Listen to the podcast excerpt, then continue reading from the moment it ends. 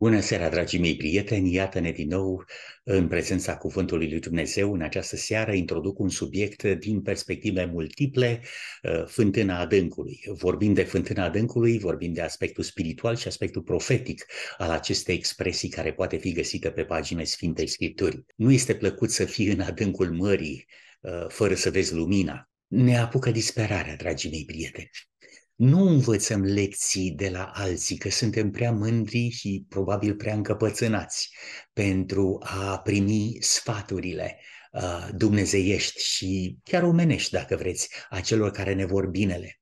Nu ne aplicăm și nu preferăm uh, să plătim prețul ieftin de a învăța din experiența altora. Nu, nouă ne place să învățăm să plătim prețul scump al uh, călătoriei în subteran, în fântâna adâncului și acolo să învățăm ce înseamnă absența luminii, absența iubirii, absența căldurii. Atunci și acolo ne părăsesc atât încăpățânarea cât și mândria. Acolo îl căutăm pe Dumnezeu în mod disperat, pe Domnul nostru Isus Hristos și lumina disprețuită mai înainte pentru atât de multă vreme.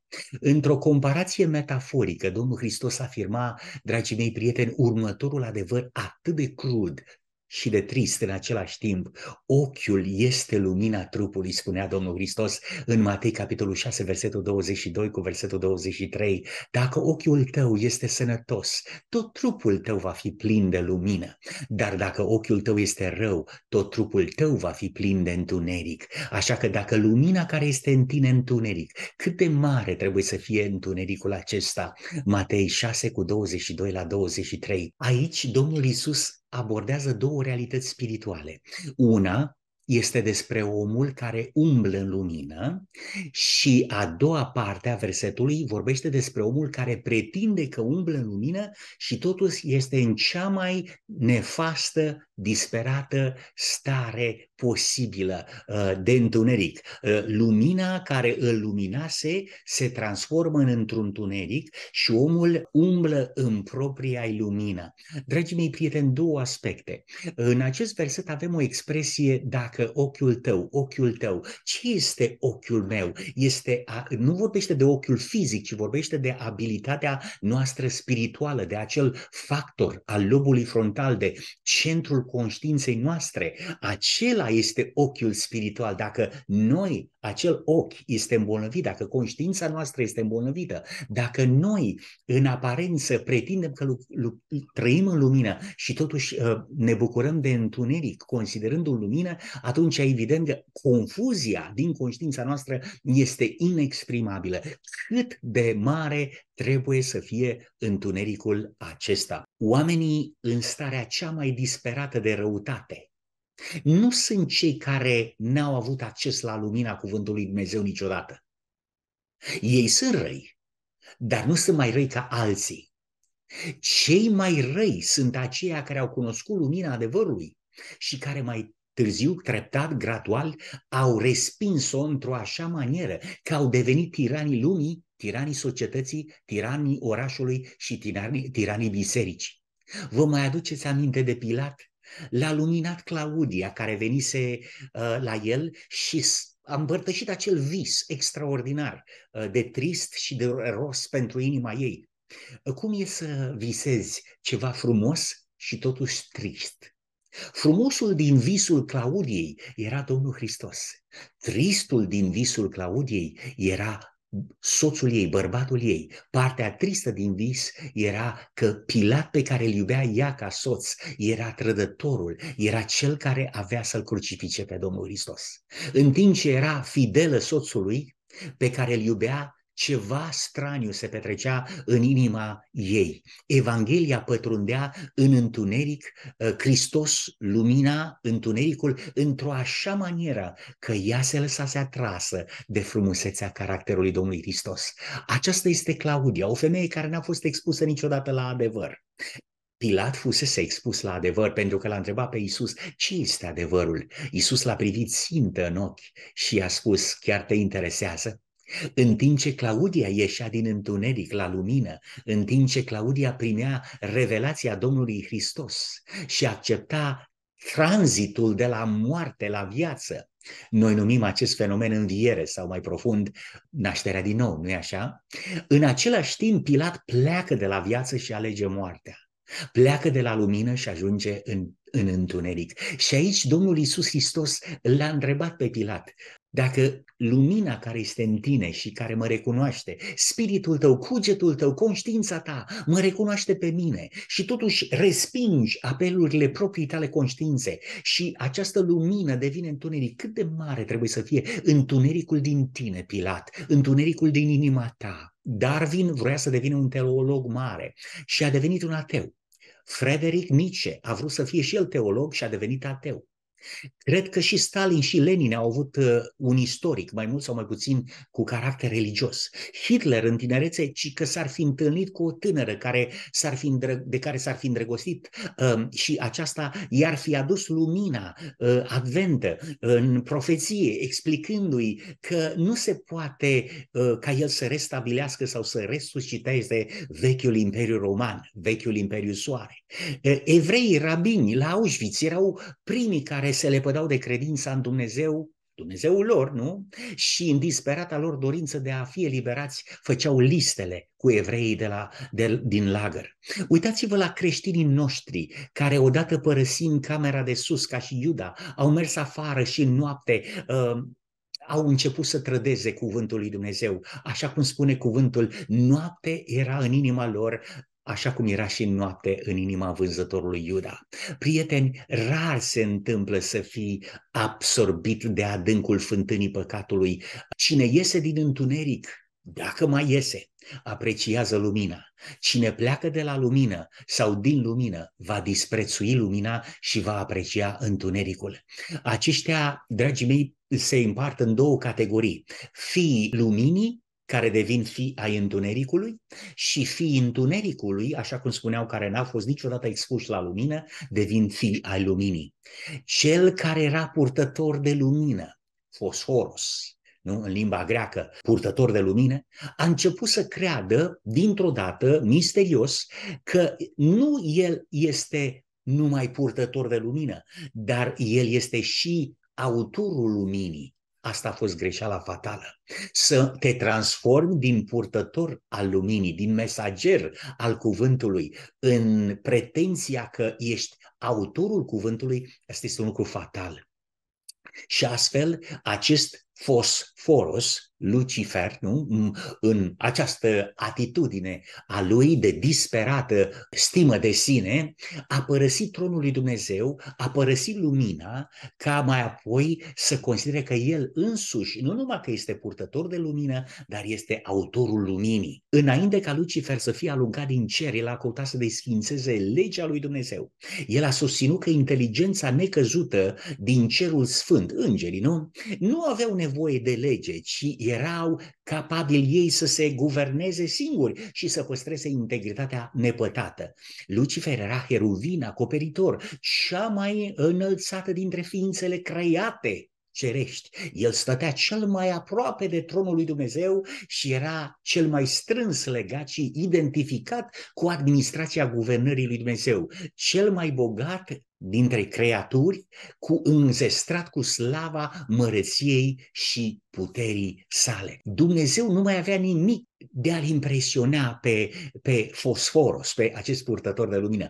Domnul Iisus, Tatăl nostru din ceruri, împărtășise cu Lucifer toate detaliile frumuseții caracterului dumnezeesc. Nu-l mai impresiona nimic, nu mai era nimic în Dumnezeu care să îi atingă inima tot ceea ce era necesar să fi fost făcut cunoscut uh, de către Dumnezeu ființelor create, îi fusese descoperit și lui. Dumnezeu nu mai avea nimic în storage, nu mai avea nimic în, în cămara sufletului ca să nu-i fi descoperit lui Lucifer să-i atingă inima toate lucrurile fusese redescoperite. Din nefericire, zarurile au fost aruncate. Lucifer nu mai putea fi recuperat. Detrimental faptului că Dumnezeu i-a oferit o perioadă de grație, de a se întoarce la el.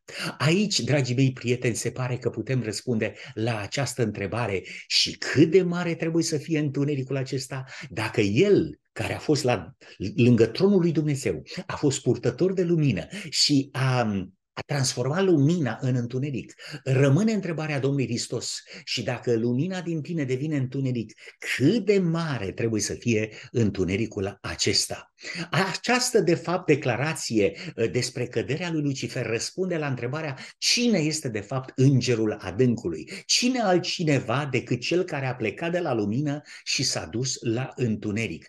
În uh, Apocalipsa 9 cu 11, în limba engleză, expresia 9-11, 9-11, septembrie 11, uh, pentru lumea americană are o conotație specială pentru că de atunci, uh, de la căderea turnurilor, nu? Uh, Apolion și Abadon, de la căderea celor două turnuri egale, nu, ale Americii, de atunci se pare că lumea americană a început să fie mâncată de șobolani care mănâncă libertatea și drepturile omului în fiecare zi. Aici în Apocalips 9 cu 11, exact 9-11, 9 cu 11, Apocalips 9, septembrie, cu 11, nu? Um, avem declarația, peste ele aveau ca împărat pe îngerul adâncului, care în evreiește se cheamă Abadon și în grecește se cheamă Apolion. Dragii mei prieteni, nu cred că avem nevoie de o clarificare cu privire la cine este îngerul întunericului sau îngerul adâncului. E cel care a părăsit lumina, nu? Cine de fapt atunci sunt fiii luminii care au plecat din întuneric și au venit la lumină? Uh, Pana inspirată din nou spune uh, într-o pledoarie extraordinară, cei care au cel mai mult de biruit uh, vor fi asemenea păcătosului căruia Hristos i-a iertat mult că ce a iubit mult. În cele din urmă vor sta cel mai aproape de tronul lui Dumnezeu. Deci, dragii mei prieteni, aceia care au fost cel mai aproape de tronul uh, de cauza celui rău uh, vor deveni prin biruință în Hristos cel mai aproape de tronul scumpului nostru Mântuitor Isus Hristos. Astăzi în lume avem fii ai luminii veniți din întuneric și avem trădători care sunt foști fii ai luminii în prezent. Fii ai întunericului veacului acestuia. Așa cum spune Apocalips 9 cu 11, 9-11, nu? Peste ele avea un împărat ca înger al adâncului, care pe evreiește se cheamă Abadon și pe grecește se cheamă Apolion. Dragii mei prieteni, există o declarație foarte, foarte interesantă pe care aș dori să o împărtășesc cu dumneavoastră și care se găsește tot așa în Apocalipsa, uh, unde spune că tu n-ai cunoscut în adâncimile diavolului, adâncimile satanei, care s-a pogorât în adânc adâncul acesta, acestei fântâni. Tu n-ai fost expus la adâncimea acestei înțelepciuni malefice, spune uh, îngerul Domnului către Tiatira. Este o chestiune foarte interesantă că Domnul Hristos vine să fixeze această problemă odată pentru totdeauna atunci când vine El. În această lume avem o groază de fii ai luminii și o groază de fii ai întunericului, puzderie de ei, care vin și ne învață minciuni. Îngerul al cincilea a sunat din trâmbiță și am văzut o stea care căzuse din cer pe pământ. I s-a dat cheia fântânii adâncului. Deci, atenție, fântâna aceasta adâncului, care este întotdeauna uh, legată de revelația pe care ar fi avut-o Mohamed lângă o fântână, sau că pământul vorbea, pământul recunoștea pe Mohamed că el este profetul ultim al lui Dumnezeu, în ghilimele, fără profeție, uh, Pana inspirată spune în Apocalips capitolul 9 cu versetul 1 că va exista și există o fântână a adâncului, așa cum spune Apocalipsa uh, capitolul 2, că există o adâncime a cunoștinței malefice, a răutății, uh, dar totuși Dumnezeu are un înger care ține cheia ține cheia și stăpânește acest adânc. Apoi, în Apocalips 20 cu 1, ni se spune din nou, apoi am văzut coborându-se din cer un înger care ținea în mână cheia adâncului și un lanț mare. Deci, prieteni, fântâna adâncului sau întunericul acesta care vine dintr-o fântână adâncului, uh, îngerul adâncului, nu se referă decât la cel care a fost cândva pretendent sau participant, beneficiar al luminii dumnezeiești stând lângă tronul lui Dumnezeu, cum a fost Lucifer, și din contrastul acesta devine uh, un uh, înger al adâncului, uh, care practic trăiește în întuneric. Când Iuda a părăsit pe Domnul Hristos la Sfânta Cină, s-a produs exact același fenomen. El a ieșit afară, iar pana inspirată spune că noapte era în inima vânzătorului. El a ieșit afară în, din întuneric, a părăsit zona de grație, zona de har, zona de milă a lui Dumnezeu. Dragii mei prieteni, asta s-a întâmplat. În această situație există oameni care au fost expuși adevărului și care mai târziu, prin apostazie, lepădare de credință, aceștia devin fii ai întunericului. Cei mai răi oameni de pe pământ nu sunt cei care n-au fost expuși niciodată la lumină, sunt cei care au avut lumina și gradual, din motive cunoscute sau necunoscute, se leapădă de credință, leapădă lumina și atunci ei consideră că de fapt sunt fii ai luminii, autori ai luminii și de fapt sunt fii ai întunericului. Deci adevărul vine de sus, prieteni, minciuna vine de jos. Minciuna cu nas mare și cu picioare scurte. Vă aduceți aminte că istoria căderii în păcat începe cu o grădină, cu pomi, ă, un șarpe în pom și o femeie care se uită fascinată ă, sau mesmerizată la coloratura sau frumusețea șarpelui cu aripi cocoțat în, vântul, în vârful pomului interzis, vă mai aduceți aminte de, a, de aceasta? Cei care, apropo, cei care contestă ideea că șarpele a avut cândva aripi, ar face bine să se uite la ouăle de basilic și să-și aducă aminte că șerpii se mulțesc prin depunere de ouă și nu prin nu, naștere ca mamiferele. Până și Hollywood ne prezintă o groază de șerpi cu aripi în cele două filme de acțiune Avatar 1 și Avatar 2. Deci și Hollywood Hollywoodul recunoaște ideea că undeva în timp șarpele, înainte de a fi blestemat, avea aripi și se putea deplasa uh, ignorând spațiul și timpul, nu? Atunci când vorbim de natură, e natural să înțelegem că pomii Iarba verde, fauna și oamenii sunt parte din ceea ce se numește creație și mediul creației. Frumusețea planetei albastre se găsește atât în primăverile în care pomii înverzesc și mugurii dau în floare, atât uh, cât și uh, momentul acela plăcut când ieși afară și descoperi că ghioceii care de-abia au ieșit din pământ îți zâmbesc în mod sincer. Și în timpul în ce, în timp ce lăutarii naturii ne cântă în mod privighetor într-un cor imens, frumusețea planetei albastre se găsește și în toamna obosită, când pădurile ne transmit un ultim mesaj înainte de iarnă, într-un mozaic, prieten multicolor, al frunzelor îmbătrânite de vară, care încet, încet se mută la țară adică în țărână, se mută la țară. Sunt de acord cu faptul că progresul civilizației umane, care ne, vin, ne, ne vinde apa la sticlă, ă, de plastic, nu dacă vreți, tinde să strice și să poleze natura râurilor și a oceanelor. Sunt de acord cu asta. Dar nu sunt de acord cu tendința unora de a culpabiliza omul care cumpără sticla în loc de a-l culpabiliza pe omul care vinde sticla. Ei, nică ce viață era când mi-aduc aminte de priticiul vetre unde mama lega o frână mângâie cu motocei, de crăpau mâțele jucându-se cu ele, de uh, nisipurile uh, de aur unde găinile făceau plaje pe uscade, o zana cea frumos curgătoare. Omul a părăsit cana sau cănița de metal legată cu lanț la fântâna din sat, din care bea atât trecătorul obosit, cât și vita de la ciurdă, care se adăpa din șgheabul de lemn prelungit lângă căldare.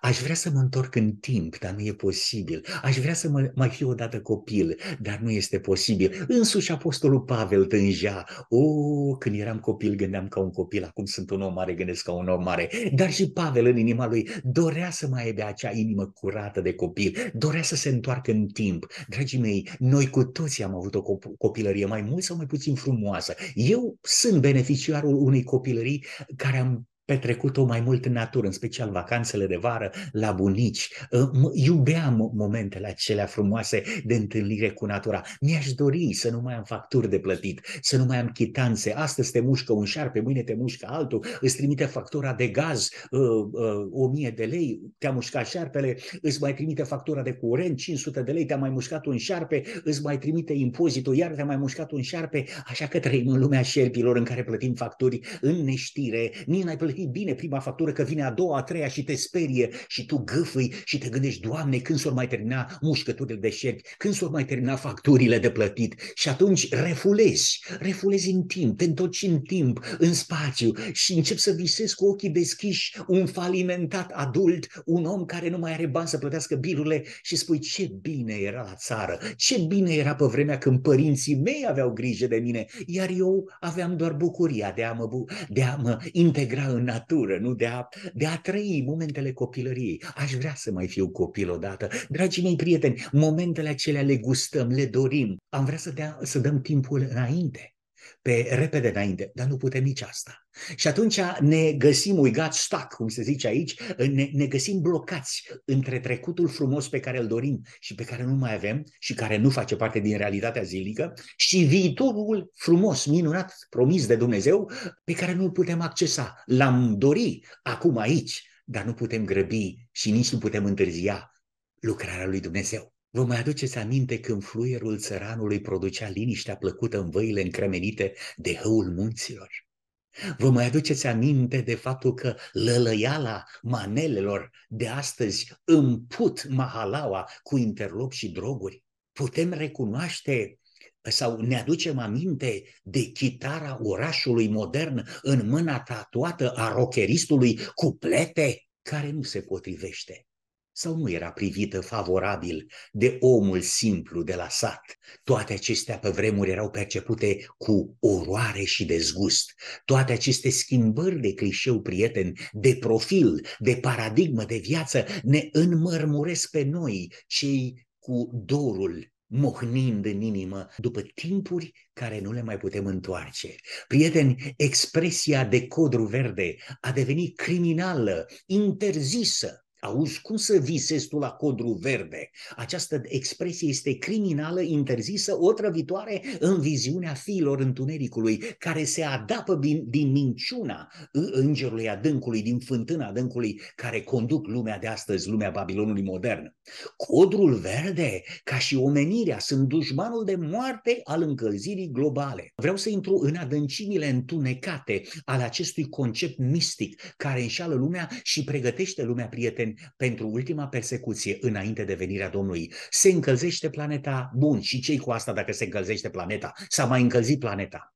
Păi vezi, se încălzește planeta și din cauza voastră că beți apă prea multă, creșteți animale, unii dintre voi, plantați usturoi și ceapă ca să nu mai cumpărați mereu antibiotice de la farmacie, plantați roșii, fasole, porumb și cartofi să nu ne mai cumpărați făina cu gândaci pe care vrem noi să o, băgăm, să vă băgăm pe gât de urgență și forțat. Se încălzește planeta că voi plantați plantați pom fructiferi și că nu vreți să cumpărați struguri aduși din Chile trei săptămâni cu vaporul stropiți cu atâtea chimicale care ar putea omorâ o turmă de șobolani? De aceea vă considerăm noi cei puțini, nu ăștia bogații, pe cei mulți un pericol iminent care continuu încălzește planeta și de aceea voi și pomii voștri ar putea trebui, ar trebui să fie eliminați de pe planetă, să dispăreți din ecuația noului început sau a noii resetări. Așa cum spuneam, vreau să introduc declarația absolut demențială în interviul date către unii dintre mentorii, unul dintre fiii întunericului, cei mai corupți ai lumii globaliste, în persoana celui care a promovat inocularea mandatorie pe nume Bill Gates. Moderatorul spunea, o, o întrebare. Sunt oameni foarte îndrăgostiți de copaci, spunea cel de la televiziune. Avem chiar copaci aici în studio. Unii chiar uh, uh, ar spune că dacă ai plantat destui pom sau destui copaci, aceasta ar putea rezolva pe deplin problema climatică. Și atunci nu mai ai nevoie de înforțarea unei, uh, unui regim de dictatură mondială. Dacă plantezi pomi, lași oameni, oamenii liberi. Credeți că i-a convenit declarația sau uh, această propunere a moderatorului uh, către domnul Bill Gates, ce răspunde el? Ha, asta este o prostie totală, zice el, e nonsens. Adică, suntem noi oameni de știință sau suntem idioți? Pe care dintre cele două variante le-am alege? Deci ăștia vor încălzire globală ca să pună dictatura pe planetă și să-ți ia apa, aerul, soarele și dreptul la existență. Simplu ca bună ziua. De aia se încălzește planeta când vor ei și se răcește planeta când vor ei. Iar aici individul ăsta primește o soluție umană, plauzibilă, în, compa- în, în consens cu ceea ce ne spune nouă conștiința. Pomi, iarbă verde, frumos, natură, ciripit de păsărele. Ăștia urăsc treaba asta, dragii mei prieteni prieteni. Ăștia urăsc decorul edenic al creației lui Dumnezeu. Îl urăsc pe Dumnezeu pentru că sunt fii ai întunericului. Și ce ne spune ăsta? Când jurnalistul spune sunt oameni îndrăgostiți de pom, de copaci, avem copaci chiar aici în studio, pentru un frumusețare, nu? Unii chiar spun că dacă am plantat suficient uh, copaci și pomi, am putea rezolva uh, uh, problema climatică. Domnule, cum să poate să vorbească biserica alături și să susțină această gândire a Fiului Întuneric. Pentru mine este un mister. Cum e posibil ca Roma să cânte la unison, să gândească la unison cu fiii Întunericului, nu? cu globaliștii aceștia care, mă rog, sunt și ei puși de cineva să spună sau să gândească ce spun. Același autor care ne spune că plane, plantarea de pomi este o prostie totală, ne spunea cândva că omenirea nu se va întoarce la normalitate până ce toată planeta va fi vaccinată. Aceiași oameni care ne otrăvesc copiii în școli cu noile concepte de anulare a femeii și bărbatului, aceiași oameni ne otrăvesc cu mâncare poluată, cu ARN mesageri în animale și vegetale. Oare din aceeași vână a izvorului, spune Biblia, țâșnește și apă dulce și apă amară? Iacob, capitolul 3, versetul 11. 11. Deci când Bill Gates spune și aceasta este o prostie totală, adică să uh, zice să plantezi pomi este nonsens. Adică noi suntem oameni de știință sau idioți. Bill Gates este atot cunoștința, atot știința în acest interviu. Plantarea de pom este o prostie totală. Dragii mei prieteni, din gura acestui om au mai ieșit multe alte declarații. Întrebarea mea este, există un om normal pe pământul acesta?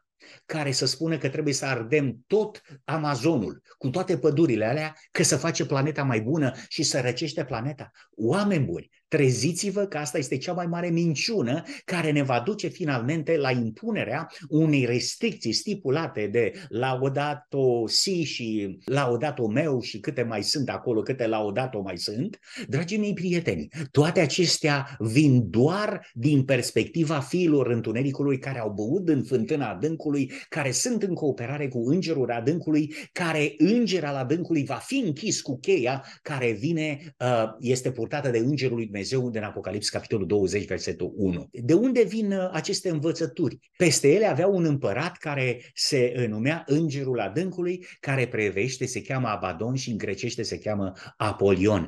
Știința aceasta ateistă vine de la Îngerul Întunericului, pe care el îl cheamă Abadon. Iar grecii, care și erau atei, uh, îl numeau pe același înger al Întunericului Apolion. Dar învățătura e aceeași. Nimic nu este mai periculos decât amestecul între un evreism apostaziat și uh, o filozofie greacă bazată pe infatuarea uh, umană care spune că eu mă pot salva pentru, pe mine însumi și eu însumi am soluția de, pentru viitor, pentru mine, pentru umanitate în mine însumi. De fapt, dacă pomii erau buni în grădina Edenului, atunci sunt buni și astăzi. Vine acum Bill Gates să spună că de fapt un, uh, uh, nu există o grădina Edenului, că pomii sunt răi pentru natură, că trebuie eliminați și nu trebuie plantați. Nu există creațiune, nu există un pom al cunoștinței binelui și răului și în final, în final nu există Dumnezeu. Ăsta este mesajul. Suntem noi oameni de știință sau suntem idioți? Păi la întrebarea asta răspundeți dumneavoastră, domnule Bill Gates. Iată că șarpele dorește să șteargă urmele și să creeze un fum în urma lui, pentru ca oamenii să nu mai poată indica faptul că autorul uh, sau înșelătorul minciunii este chiar el. Asta vrea să facă el, crima perfectă. Deci soluția era că pomii plantați într-o cantitate mare pot rezolva problema încălzirii globale sau încălzirea, problema climatică, dar domnul Gates spune nu, asta este o prostie. Noi oamenii trăim într-o luptă continuă, într-o luptă permanentă, prieteni. Și vreau să vă spun, dragii mei, Dr. Tom Kings a obținut o diplomă de master în știința plantelor în 1990 la Universitatea din Idaho, unde a efectuat efectuat cercetări în hormoni vegetali. Era ateu pe vremea atenție. Și a luat doctoratul în genetică la Universitatea Clemson în 1996 și a devenit un membru al facultății în departamentul de genetică și biochimie de la Clemson. Devine creștin, dragii mei prieteni, după tot ce a studiat ajunge la concluzia că nu există un ceas fără ceasornic, nu există cosmos fără un creator al cosmosului, nu există un design fără designer. Devine creștin ca student la Universitatea de Stat Washington 1982 cu scopul de a lucra în cele din urmă ca om de știință și autor în domeniul științei creației. Atenție! Concluzia, după toată analiza lui cu privire la ce spun ăștia, fii întunericului, este următoarea. El, ca fiu al luminii, care a ieșit din fântâna adâncului, din ateism, din evoluționismul minciunii și a venit în, în lumina cuvântului Dumnezeu. Ce spunea el? Aceasta este cea mai mare problemă problemă a evoluționismului. Cum a început viața? Pentru că aveți nevoie de ADN pentru a face proteine, aveți nevoie de ADN pentru a face ARN și aveți nevoie de ARN pentru a face proteine. Deci, este mai rău decât ce se menționează în proverbul ce a fost mai întâi, oul sau găina. Dragii mei prieteni, evoluționiștii nu doresc dezbateri pentru că nu stau în picioare argumentele lor clubul de la Roma, mai bine îi se spunea cuibul de la Roma, inițiat undeva în anii 60, uh, cei mai buni 60 de oameni de știință au fost uh, colaboratori a unui proiect uh, care de fapt aveau să inițieze minciuna aceasta cu încălzirea globală. De fapt, minciuna merge la pachet cu nedreptatea. Spre exemplu, căderea Americii astăzi se datorează, așa cum spunea fostul senator Ron Paul, următorului fapt și spunea dumnealui în declarația respectivă, interese străine primesc bani de la oameni săraci a unei, dintr-o țară bogată, ca să-i dea unor oameni bogați care trăiesc într-o țară săracă. Dragii mei prieteni, aceasta este căderea Americii.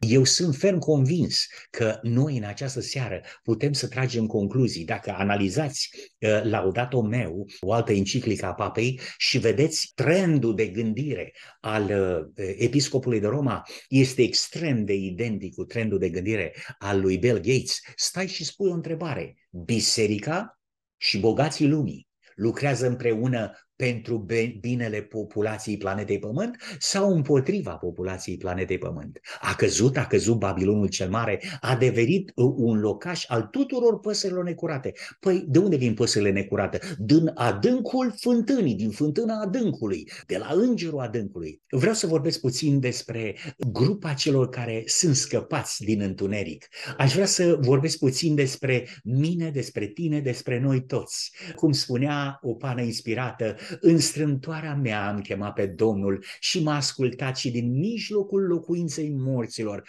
am strigat și mi-a auzit glasul. Iona în pântecele peștelui, în adâncimile mării.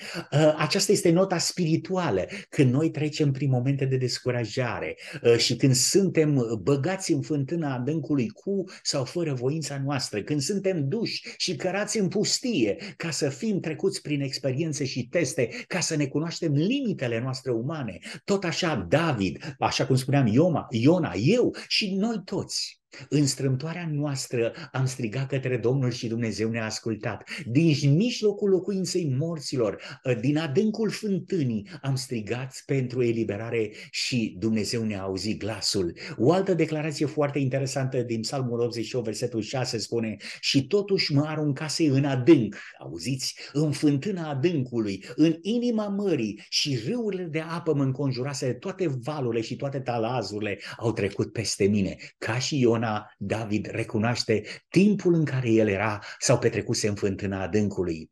În Psalmul 31 cu versetul 22 ni se spune Sunt lepădat înaintea ochilor tăi, dar iată voi vedea templul tău cel sfânt.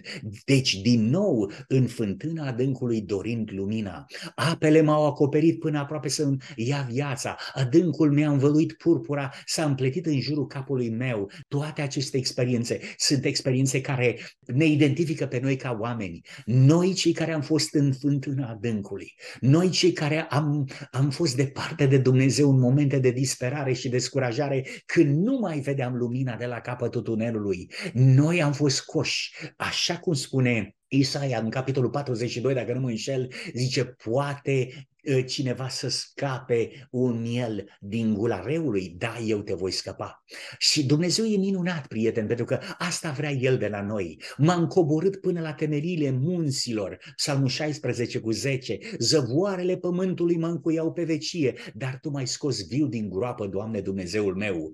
Prietenii mei, cea mai, cea mai disperată stare în care se poate ă, găsi omul nu este starea viciului, omului alcoolist care depinde de, de țuică sau de vodcă. Ă, cea mai disperată stare și mai nenorocită stare a noastră este starea minții în care noi suntem din punct de vedere teologic, din punct de vedere educațional înșelați, pentru că suntem convinși că întunericul este lumină și lumina întuneric, dar vine vremea când Dumnezeu, prin comparație, se descoperă, se relevă, așa cum a fost, uh, s-a relevat acestui mare om de știință ateu, care devine credincios după aceea. Și când noi vedem frumusețea acestei extraordinare experiențe, dragii mei prieteni, putem să tragem concluzii, concluzii frumoase. Când îmi întunja sufletul în mine, mi-am adus aminte de Domnul și rugăciunea mea a ajuns până la tine în templul tău ce sfânt. Din din fundul adâncului, spune David în Psalmul 130, versetul 1, din fundul adâncului te chem, Doamne. Locuința morților și adâncul sunt necunoscute Domnului, cu cât mai mult inimile oamenilor. Deci, dacă Dumnezeu cunoaște fântâna adâncului, sunt cunoscute Domnului, cu atât mai mult El ne cunoaște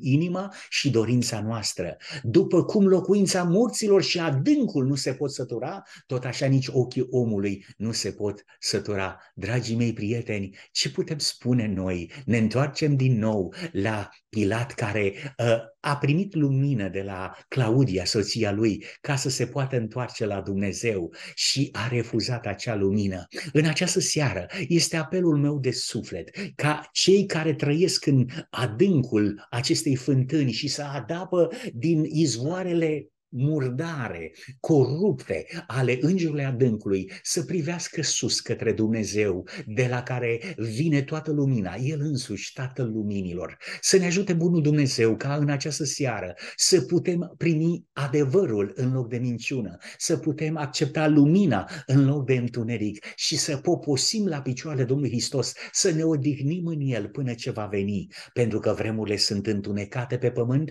și un mare nor de întuneric întuneric acoperă pământul. Dragii mei, nu mai este mult și vine Mântuitorul. Și ce va fi la anul? Va fi atât de intens, încât va acoperi, dragii mei prieteni, și va face de rușine toate promisiunile noastre de început de an. O, vreau să mă fac mai bun, o, vreau să mă schimb, o, vreau să renunț la asta. S-a terminat cu promisiunile.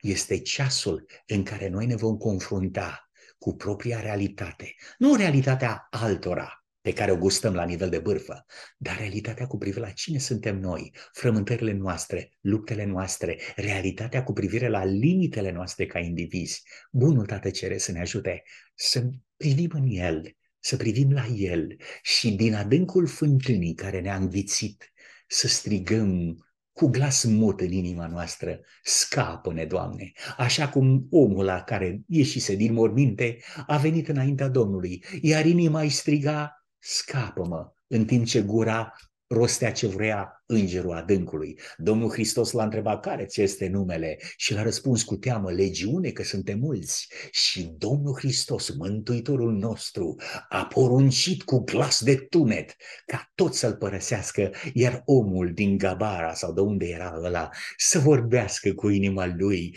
Și el săracul a zis, vreau și eu să stau lângă tine pentru viața veșnică. Și spune, nu trebuie să stai lângă mine, zice Isus, că eu merg cu tine pe nevăzute, dar tu du-te la ai tăi, du-te la familia ta și spune-i ce ți-a făcut Isus care e cu tine și pe care ei nu-l văd.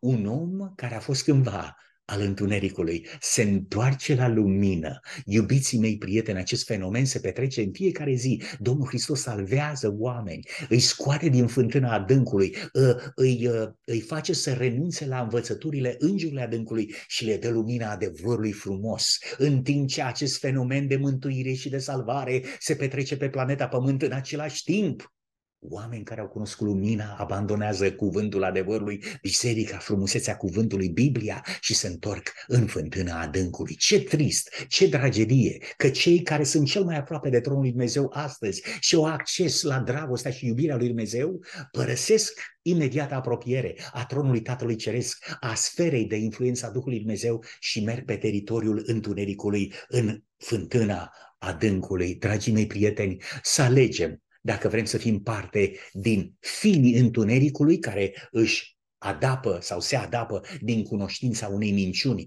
care se portretizează a fi adevăr, sau să fim parte din fiii luminii care sunt urmașii Domnului Hristos și care ies din fântâna întunericului. E rugăciunea mea fierbinte în această seară pentru noi toți. Amin. Să ne rugăm. Bunul nostru Tată din cerul, îți mulțumim extrem de mult pentru prezența îngerilor tăi sfinți, pentru dragostea ta, pentru iubirea ta, pentru șansa că ne dai posibilitatea să cunoaștem frumusețea ta prin comparație.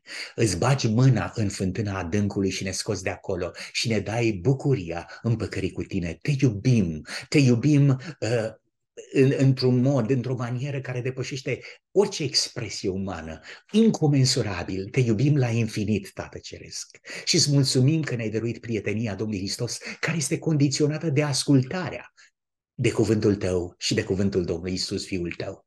Noi nu putem să uh, ne modificăm voința, dar ți-o putem supune ție. Și voința noastră ți-o dăm astăzi ca să o iei tu. Noi nu putem să-ți dăm inima, dar te rugăm, vino ia-o tu.